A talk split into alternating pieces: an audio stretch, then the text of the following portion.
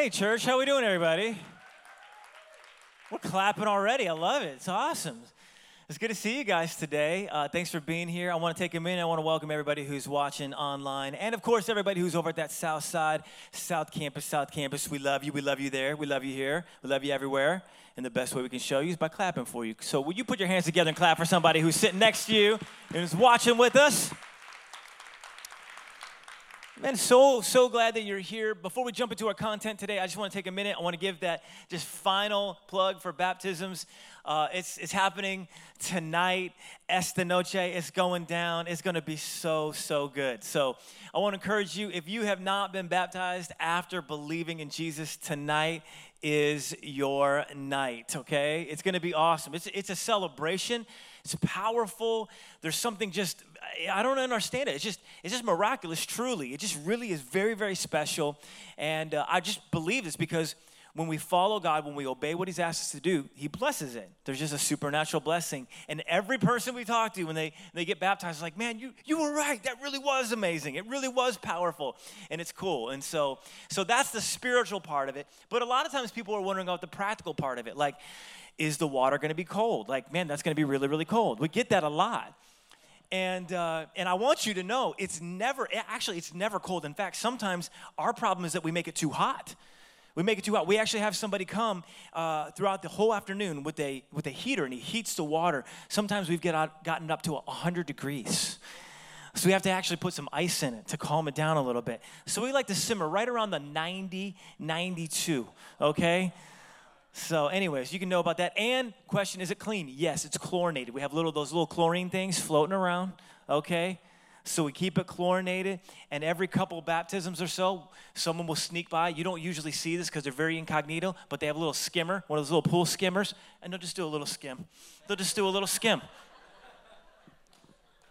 Sometimes it's necessary, and that's okay all right? It's our own little manual filter, okay? The whole experience is refreshing, okay? I want you to know that, all right? It's gonna be great, and you wanna be a part of it, it's gonna be awesome.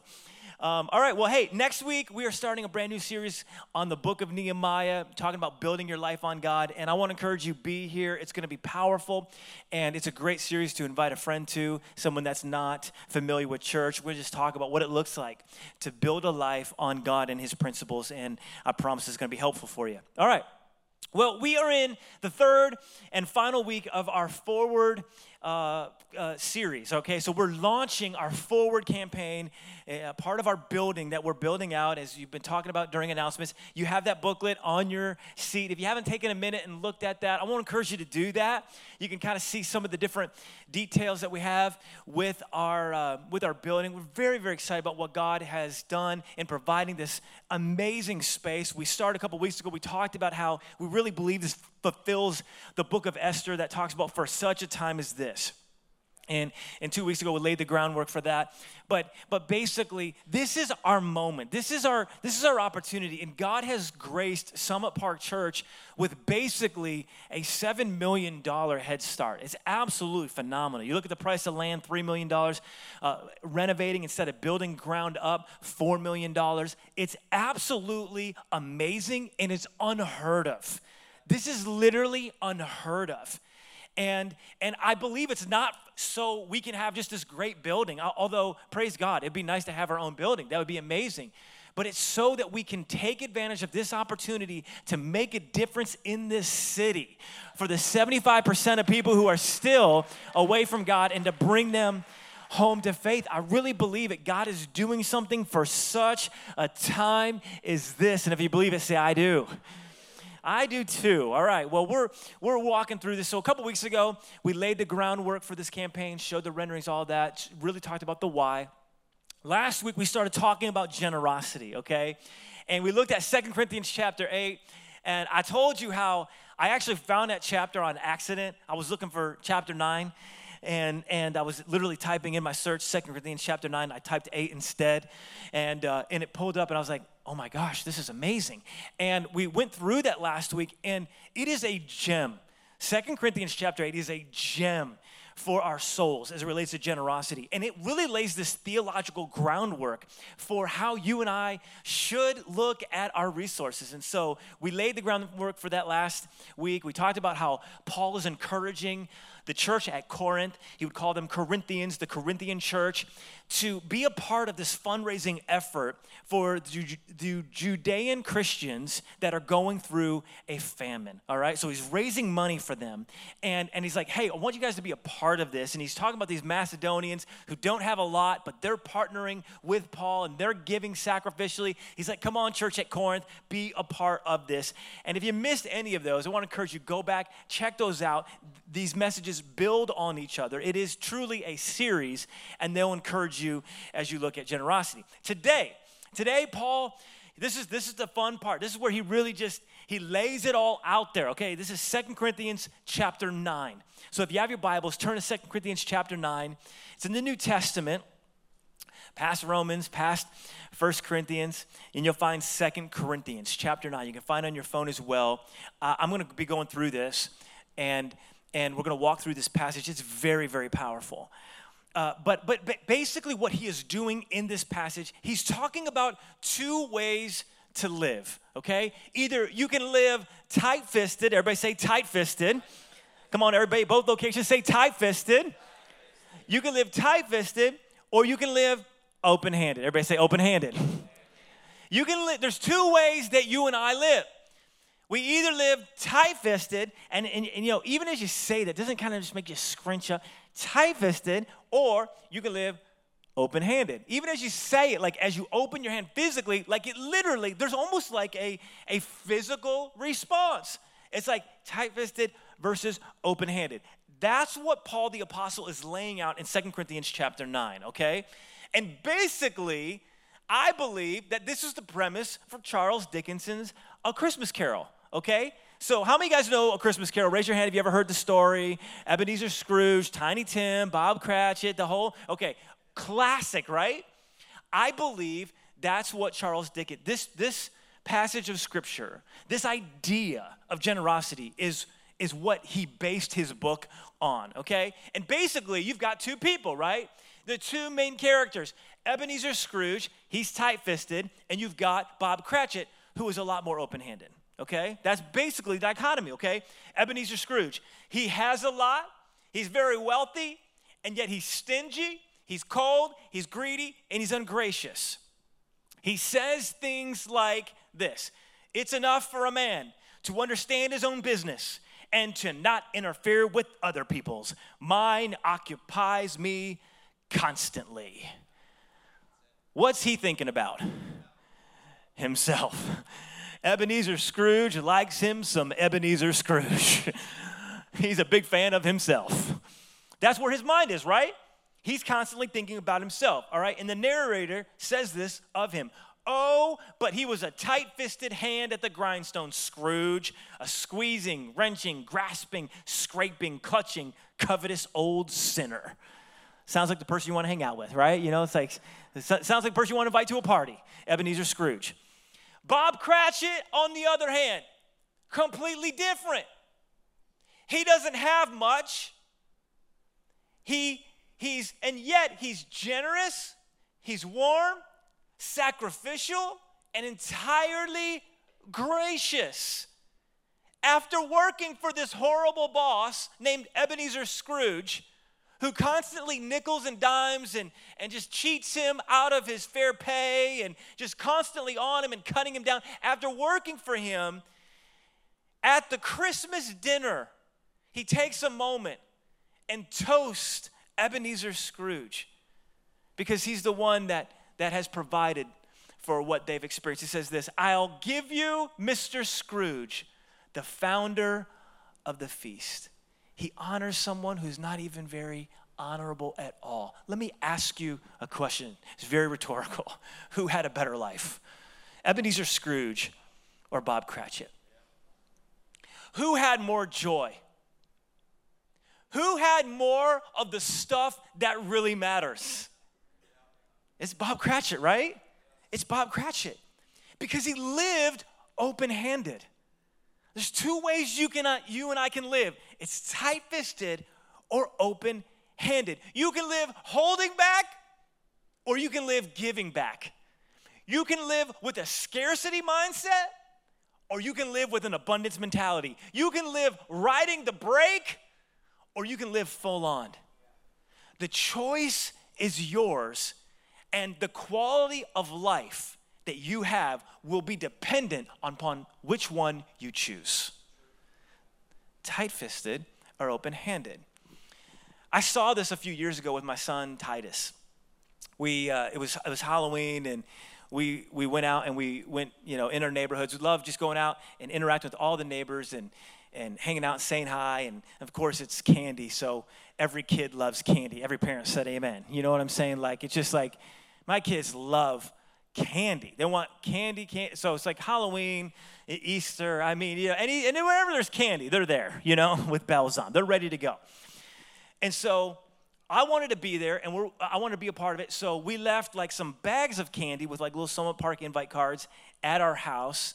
And, and so we left those in this big container and then we went out through the neighborhood. And, we, and so Titus, my younger son, he's probably five or six at the time, he, he got tired. And so we came back to the house and Cruz you know, he's never one to miss out on candy. He would have gone all night if we would have let him, all right? So he's going to get himself some candy. So he's going, and Jen took him. And so I took Titus back to the house, and we got back, and all of our candy bags were gone, you know? And so maybe there were a lot of kids, or maybe there was just one high schooler who decided to just, you know, st- stock up, you know? So, anyways, um, we came back and I was like, oh, well, the candy's all gone. Titus, well, you might as well turn the light off, you know, so no kids come and knock at the door. We'll just turn the light off and we'll watch some football or something, you know, sounds like a good time. And he's like, no, he goes, Dad, but what about the other kids that are still out there? And I said, I was like, well, I don't know what to tell you, but like, we don't have any more candy and we're not going to the store, so they're out of luck, okay? I'm sorry, you know? They can be mad at the teenager who took all the bags, you know? So, and Titus was like, he goes, but what about the kids who are still out there? I said, we don't have any candy. He goes, well, I do. I have some candy. I was like, you want to give away your candy? And he's like, he's like, yeah. And I was like, no, Titus. He goes, no, I, I want to give away my candy. And so I thought, this is a beautiful, this has literally happened. This is a beautiful moment. And so I was like, all right, I'm going to let this play out, turn the light back on. And we take his bag and we dump it into our little, you know, thing, our container that we had. And so every, uh, people would come, knock on the door, and Titus, I was like, Titus, you want to hand them out? He's like, yeah. So every time he's handing that candy out, you know, and he's making sure he looks him right in the eye. Because because they don't they don't know what he's doing but he's giving of his own candy. You know, so he's like, he's going slow with it too, you know, just to make sure they appreciate it. you know, it's like, and he gave, he gave about half of his candy away. He gave about half his candy away. No, so Cruz has been out working and bringing all the candy. And so what happens, you know, Cruz brings his candy, and what do I do? I just combine it all anyways, you know, so they're all share. And you know what? And, and neither one of them cared because they had more candy than they knew what to do with for months. For months. That idea, that idea is what the apostle Paul is communicating in Second Corinthians chapter 9. 2 Corinthians chapter 9. That when you give, you can't outgive God. That when God sees your generosity, he's to reward you. So here's what I want to do. This is this is a this is a powerful passage of scripture. I want to walk through these verses I'll make some observations as we do, and then we'll have a couple conclusions at the end, and we'll walk away hopefully more generous and more like Jesus as a result. All right? So if you're ready jump in, Second Corinthians chapter 9, verse 1, say I am. All right, let's do this. All right. There is no need for me to write to you about this service to the Lord's people. Again, he's raising money for these churches in Judea that are going through a famine. Okay? And he says this For I know your eagerness to help and I've been boasting about it to the Macedonians. Now, hold up a second. We, talk, we just talked in chapter 8. The Macedonians were the ones that Paul was using to encourage the Corinthians. He's like, look at their generosity. But he actually, before all of that, used the Corinthians' eagerness to motivate the Macedonians. So apparently, what happens, what happened was they got excited early on. The Corinthians were like, all right, let's do this. Come on. Yeah, those churches in Judea, they need us. Let's go. Let's give. Yeah, wow, let's change the world. Jesus. I love Jesus. Yes, I do. I love Jesus. How about you? They were pumped. They were pumped. So they got excited, but then they didn't do anything. you know, and, and everybody got excited about it because they thought about the Corinthians rallying, and the Corinthians could really rally because they had a lot of money. And so this is kind of like in the movie Newsies. Anybody ever watch the movie Newsies? Just raise your hand. Always about three people in every service. It's a great musical. Christian Bale sings. It's awesome. Okay, um, check it out. It's great. Um, but but in, in that in that movie, the good guys are got, they get you know, ambushed by the bad guys, and then Spot from from Brooklyn shows up, okay, with a slingshot and about a hundred other newsies who save him. And he goes, Never fear, Brooklyn's here. And they start shooting the slingshots. You want to watch it now, don't you? It's awesome. All right. So, anyways, they come in and they they bust up all the bad guys. It's amazing. All right. Maybe you're not tracking with that. Lord of the Rings. This is like Lord of the Rings when Gandalf comes, when all the guys, Aragorn, they're, they're holed up at Helm's Deep and, and, and they're overwhelmed and they're overrun. It's, it's like last case, and, and Gandalf says, Look for me at light on the fifth day. And there he is, white horse, and all the Rohirrim come down the, the, the side of the hill and they're marching. It's like, yeah, Gandalf is here. Still not tracking? Okay. It's like it's like the Chiefs struggling at the beginning of a season, okay? Yeah. And they're like, we need some offensive help. And they hire Josh Gordon. Yeah. Like to come in, big receiver, gonna help the offense, right? Like, yeah, help is on the way. Woo! Now we just need about eight new defensive players to supplement alongside of that. Might just have a season. When the cavalry comes, it's amazing, right? It's like help is on the way. Woohoo! The Corinthians are here except they don't show. The Corinthians are all excited. They've got all the resource. They could make a big difference. They talk a big game, but then they don't deliver. And that's why Paul is writing 2 Corinthians chapter 9. So he's like, come on, guys. Look at this, verse 3. He says, But I'm sending the brothers in order that our boasting about you in this matter, like, we've been bragging on y'all. We've been bragging about how generous you guys were talking. He says, but that should not prove hollow, but that you may be ready as I said you would be. For if any Macedonians come with me and find you unprepared, we not to say anything about you will be ashamed of having been so confident. So I thought it necessary to urge the brothers to visit you in advance and finish the arrangements for the generous gift you had promised. Then it will be ready as a generous gift, not as one grudgingly giving, given. He's like, guys, I mean, you know, I'm just saying. I told everybody about how generous you all were and how excited you were and how much you guys were like, yeah, let's do this. And don't you remember though? I love Jesus. Yes, I do. Don't you remember that? And now, and now you guys are falling short. It's almost like Paul's appealing to their pride. He's almost like, come on, y'all. Like you said you were going to do this. Now, I actually don't think he's appealing to their pride. I think he's appealing to their character. And he's saying, you guys said something but now you're not backing it up. You guys talked a big game, but now you're leaving us hanging.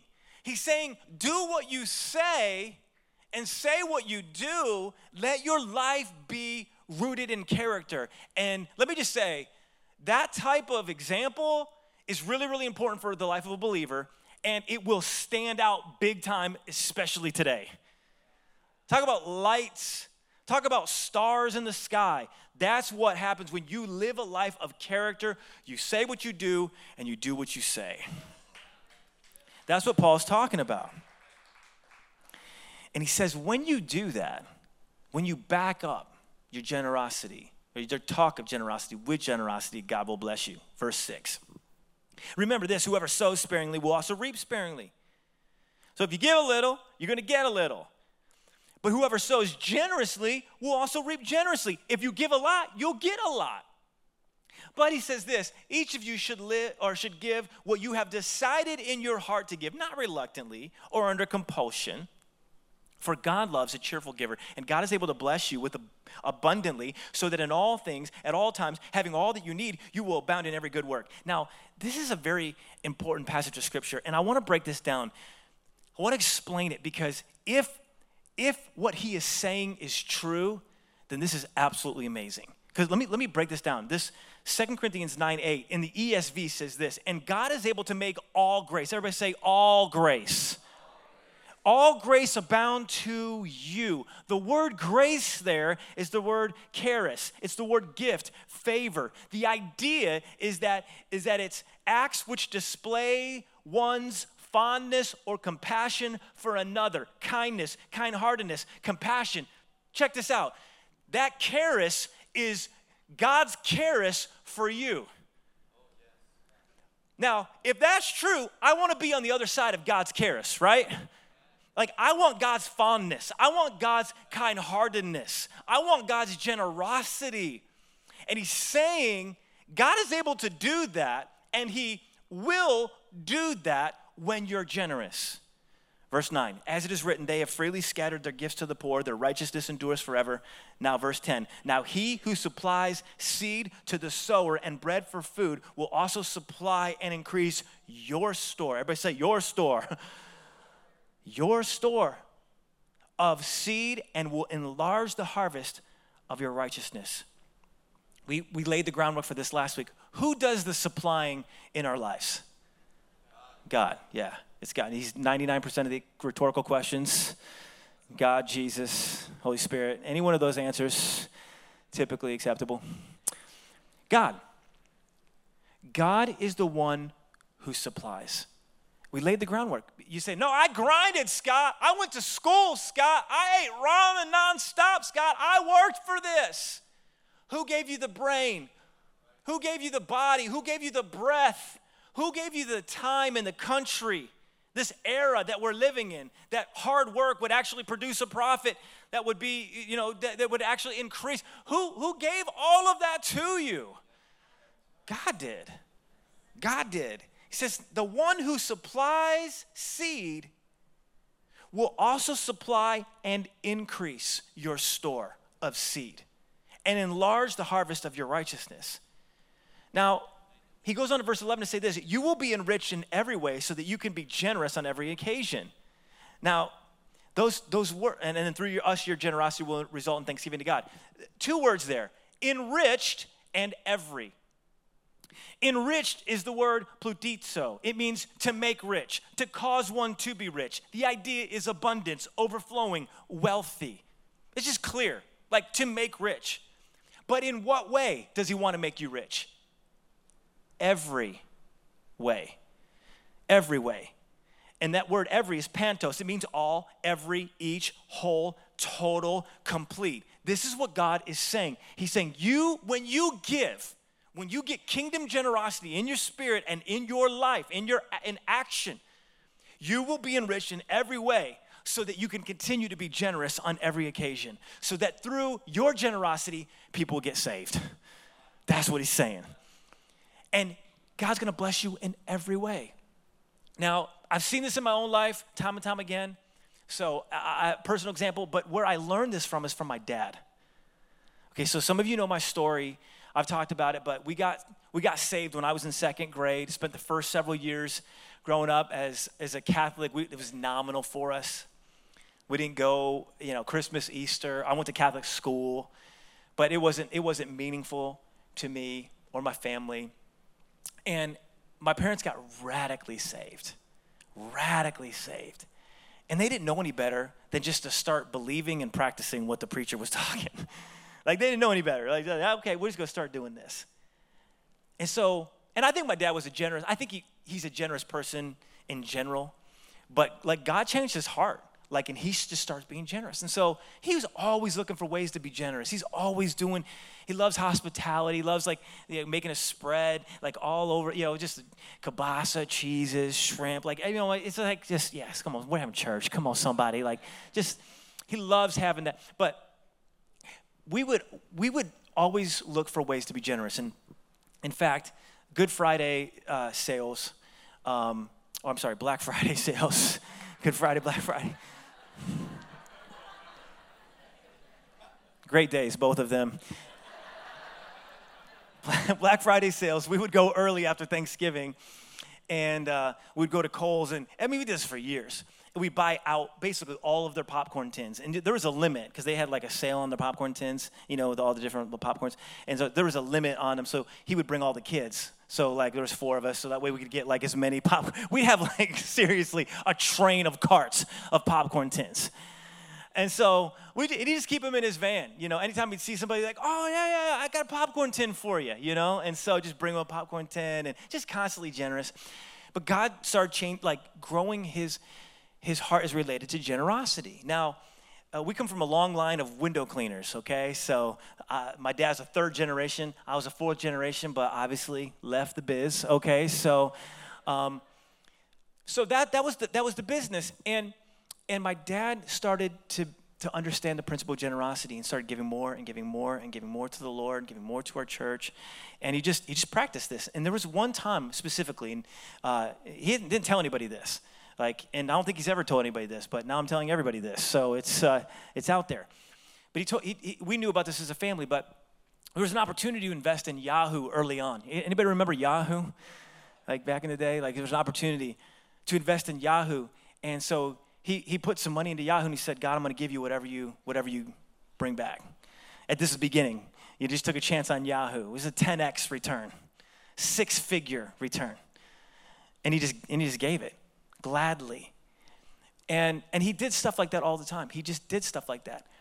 I have seen my dad weather storms uh, physically, financially. I mean, the, the 08 crisis in the Detroit area hit it very, very hard. Blessed throughout the entire time. Had a, had a head injury, blessed all throughout it. God has taken care of them. I've seen this and my dad, my dad is closer to God than, than he's ever been. Like he'll just randomly just start praying. You know, like if we're talking about something, be like, oh, this is a hard situation. Father, we just pray right now. Like, oh, I guess we're praying, Lord. Okay, it's like, that happens all the time. all the time.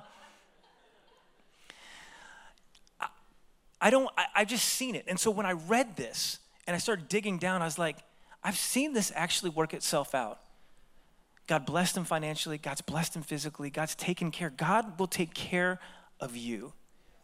Do, do you believe that? That's what Paul's saying. Verse 12 this service that you perform is not only supplying the needs of the Lord's people. He said, so it's not only, it's not only helping people who are going through a famine, but it's also overflowing in many expressions of thanks to God. It's producing worship. He's saying your giving is leading to worship. Because of the service by which you have proved yourselves, others will praise God for the obedience that accompanies your confession of the gospel of Christ and for your generosity in sharing with them and everyone else. And in their prayers for you, their hearts will go out to you because of the surpassing grace God has given you. He said they're going to be overflowing with thankfulness and gratitude because of what you've done. Thanks be to God for his indescribable gift. Jesus. Three thoughts about kingdom generosity. I just want to encourage you with from this passage that will help us all live more like Jesus. First of all, kingdom generosity is not about money, it's about the heart. Number two, kingdom generosity makes way for more kingdom generosity. And then kingdom generosity will be rewarded. Three thoughts. Let's apply these quickly.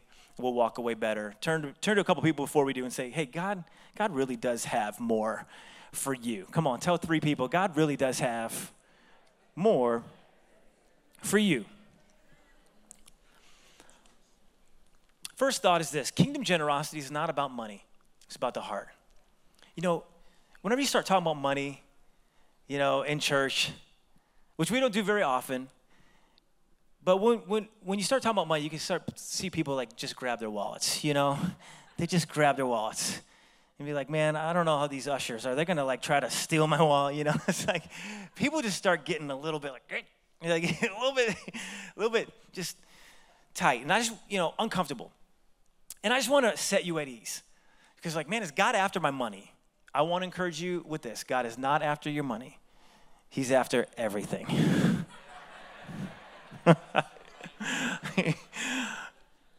He doesn't want, he wants all y'all. Like he wants every bit of you. Because he wants you to have every bit of him. Like this is God is not after resource, he's after relationship.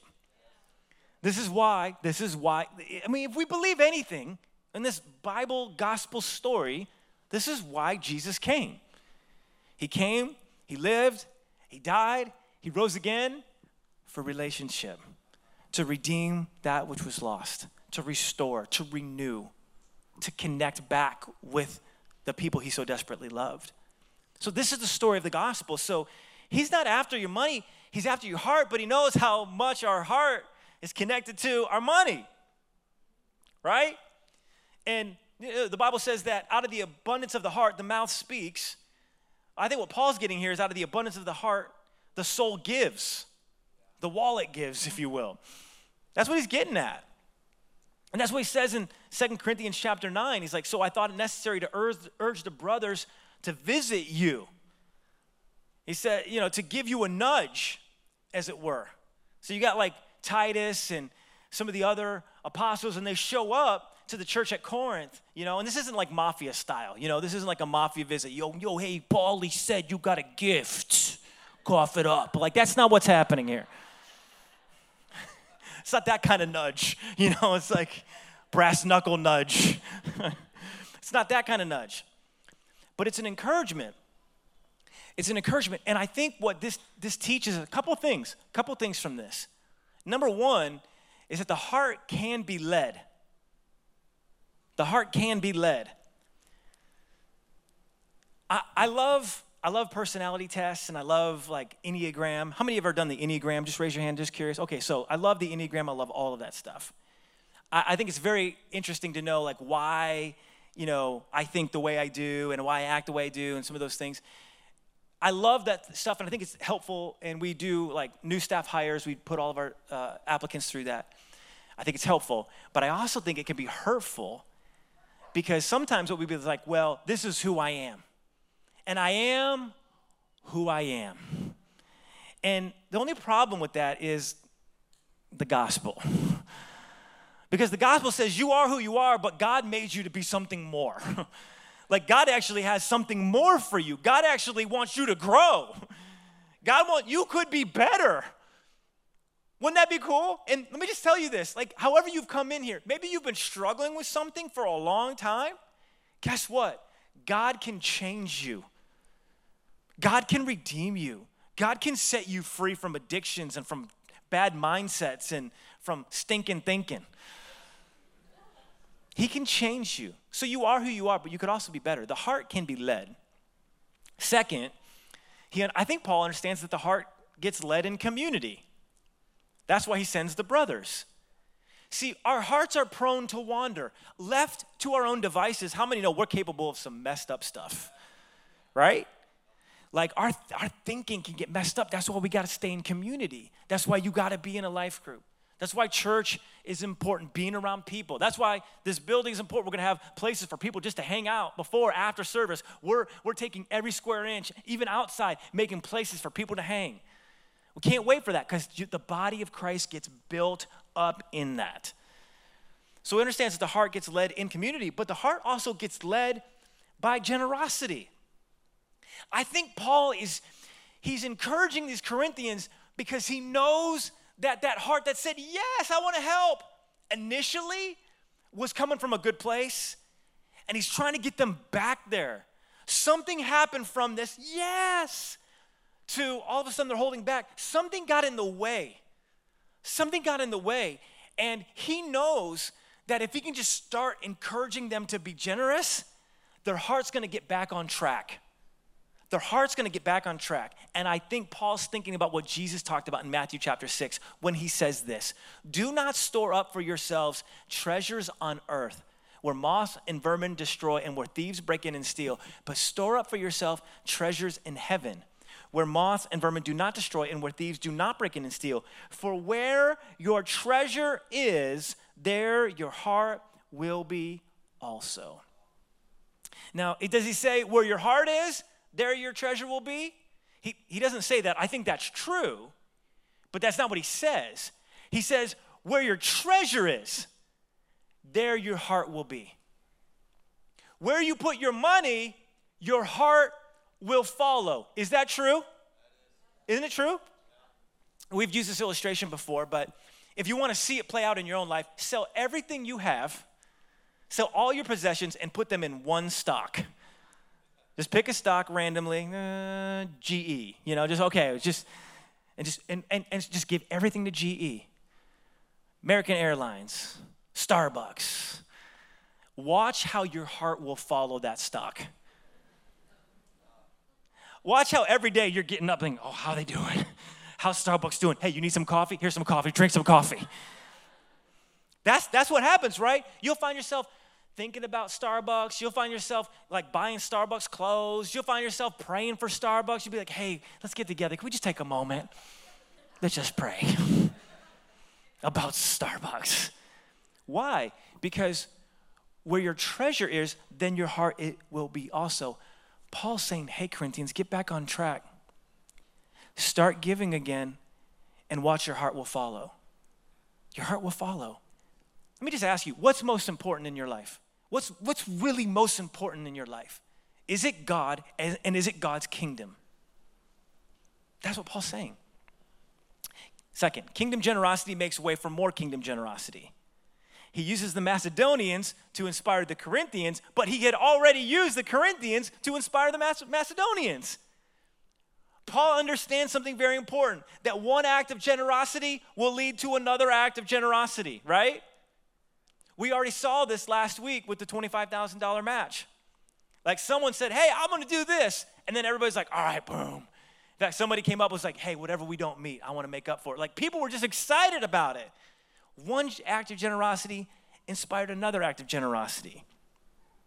So this is true for others. Wouldn't that be cool like if eh, I just want to say outside of the building campaign, wouldn't that be cool if Summit Park was known as the generous church? Like they're always paying it forward for people, uh, you know, at, at, the fast food line. They're always taking care of the poor and the needy in their area. They're just like every year at Christmas, they just go over and above. Like they're constantly thinking of ways to be generous. Wouldn't that be cool? Not for our glory, but for the glory of God. So when people see it, they're like, man, that's crazy. Like they must believe this stuff. That would be pretty cool. But it's not just about others being inspired, it's about you being inspired. Your act of generosity will lead to greater acts of generosity in your own life. And, and what will happen? Your world will get bigger. That's what he's saying in 2 Corinthians 9. Now he who supplies seed to the sower and bread for the food, for food will also supply and increase. Everybody say increase He's going to increase your store of seed. So as you sow, you're going to get more seed, and He's going to enlarge the harvest of your righteousness. God will make your harvest bigger, God will make your world grow. That's what he's saying. Proverbs 11, verse 24, the message. I love this. The world of the generous gets larger and larger, but the world of the stingy gets smaller and smaller. Have you ever seen that in your own life? I see, I mean, anytime I'm you know, we've talked about this when it comes to money before, but like this always plays out when you're at the checkout and they're like, "Do you want to give an extra dollar to whatever?" And like, no, "I came for groceries," you know.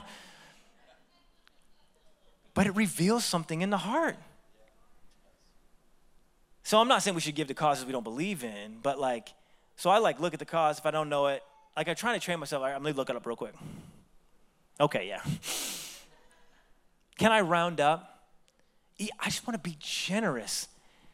As I say no to that, I see my heart get smaller. As I say yes to it, I see my heart get bigger. That's what Paul's talking about. The idea is expanse. God will grow you, and then he will reward you. Look at this. Kingdom generosity will be rewarded. Verse 6 Remember this whoever sows sparingly will also reap sparingly, and whoever sows generously will also reap generously. Each of you should give. What's he talking about? He ta- he's talking about money. Each of you should give what you've decided in your heart to give, not reluctantly or under compulsion, for God loves a cheerful giver. I love this. This is the best verse, especially for preachers who don't feel uncomfortable talking about money. He's like, hey, listen. He's like, don't feel, com- don't feel like this is a pressure thing. Don't be pressured by this. That's not the heart of God. This is relational. This is God getting to your heart, changing the way you think and the way you view your resources and the way you view the kingdom, and getting you to a place where you say, My stuff isn't really my stuff, anyways. It's a, it's a gift. So if I could take this gift and bless somebody else, what happens? Joy. God loves a cheerful giver. And God is able to bless you abundantly so that in all things at all times, having all that you need, you will abound in every good work. He's going to take care of you. Okay? That's what he's saying. As you sow seed, you're going to reap a harvest. Now, I think that's one of the fun things about a giving campaign. As you sow financial seeds, you are going to reap a financial harvest. You will. I just, you will. That's it's not my it's not my word. It's God's word. I've seen it happen in my own life. And I was excited. I was excited to give. I was excited to fill that out online and press submit. Let's go. Can't wait. Let's do this. I can't wait to see how God comes through in my life. I can't wait to see how God comes through in your life. It's going to be awesome. Let's share the testimonies as they come in.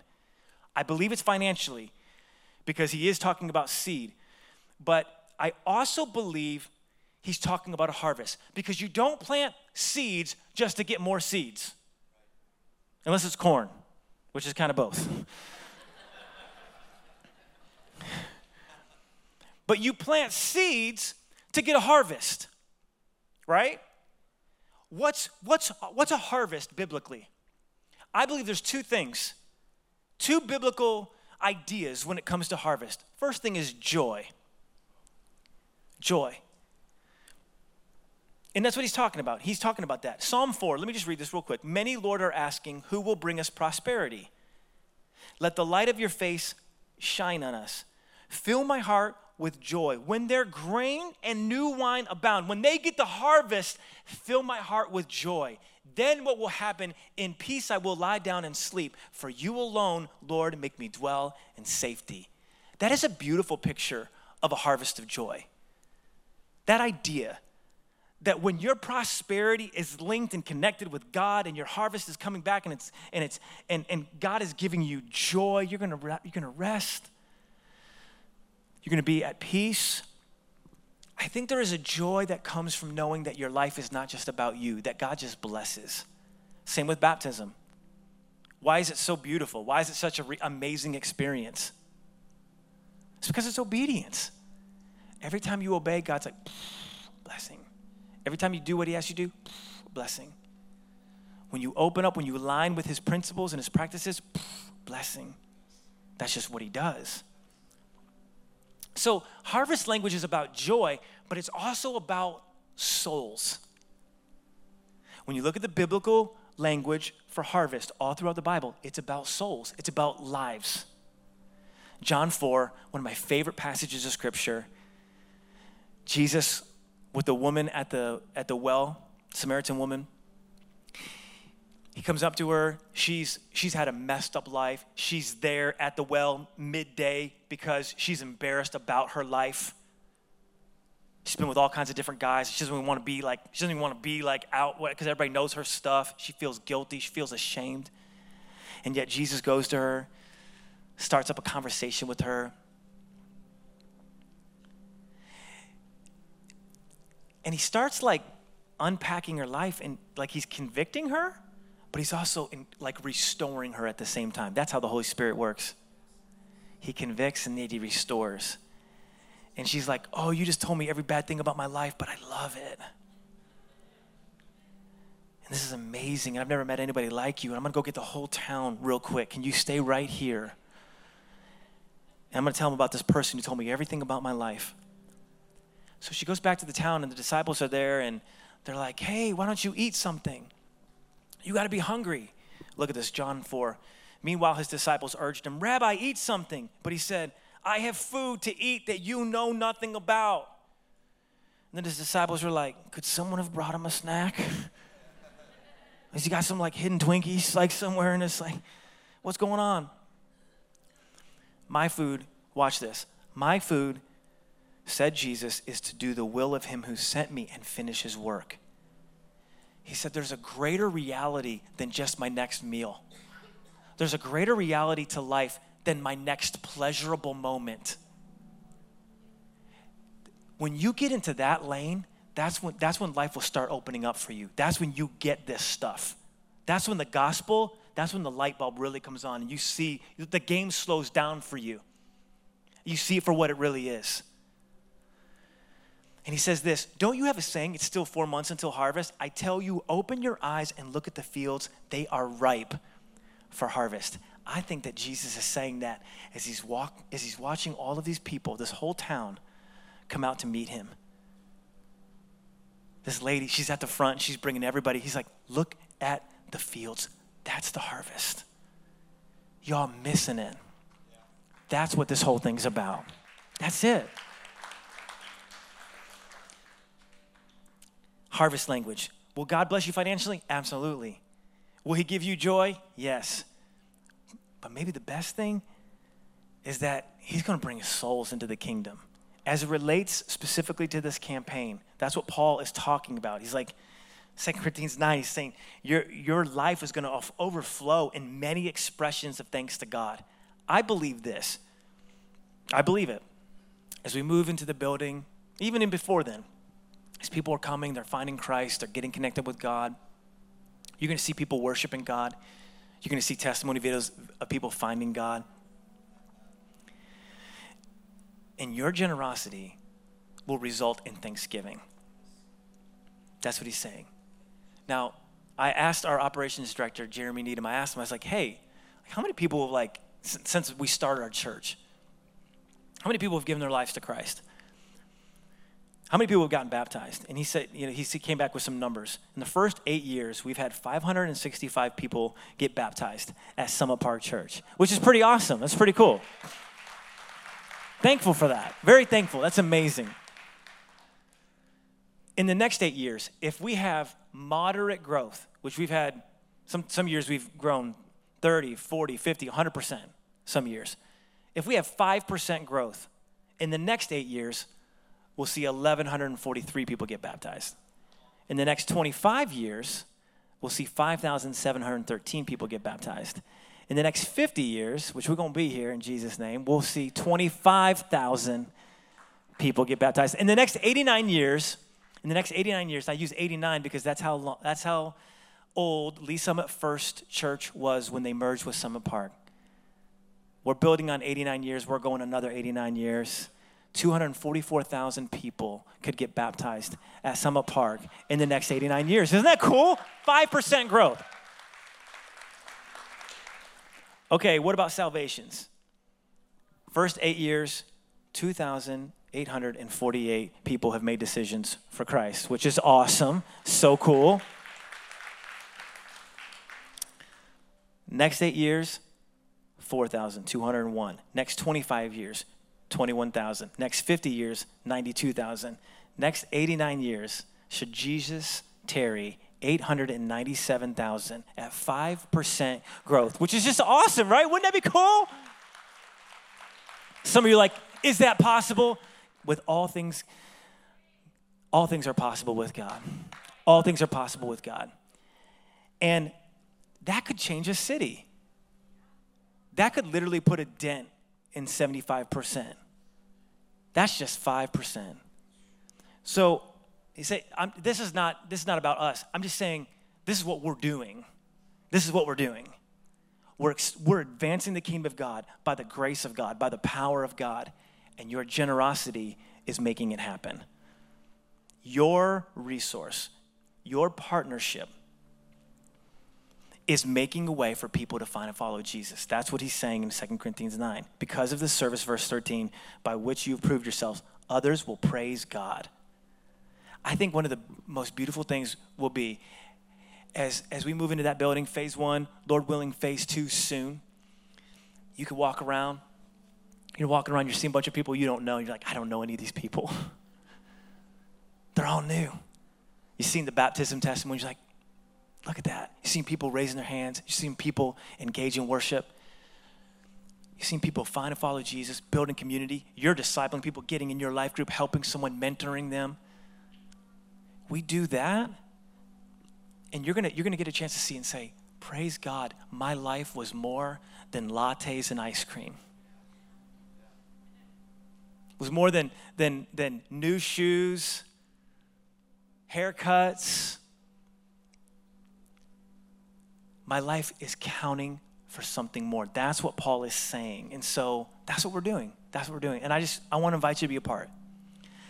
And so that's what these pledge cards are for. If you haven't filled out a pledge card, I, would like you to do that. We talked about even the dessert tour. If you filled one out, we'd like to have you do that so we can keep track of all of them. Partner with us. Let's do this. Let's pray. Let's give. Let's change the world and let's see God do more in and through us than we ever thought possible. Amen? All right, would you stand with me at both locations? Let's just take a moment. If you haven't filled out your pledge, pledge card, I'd like to invite you to do that. We're going to pass the buckets here in a moment, but let's just dedicate ourselves to God in every aspect of us. Father, we thank you. We thank you so much for the goodness of God. We thank you so much for this word, for this, this idea, this truth, Lord. That, that it's, it's amazing. It's amazing. But what you do with our lives, what you do with our hearts as we lay them before you, as we partner with you, as we see you interact with our, our hearts and our finances, Lord, and we partner with you and we see great things happen, Lord, we just thank you for it. And we just ask that, God, you would do what you said you would do. Lord, we just pray that you would do that. Do it, Lord. We pray for more people to experience the goodness of God, more people to find and follow Jesus. Let it happen, Lord God. In Jesus' name, amen. Amen. Let's just take a moment. Let's respond in worship. And thank you so much for being a part of this.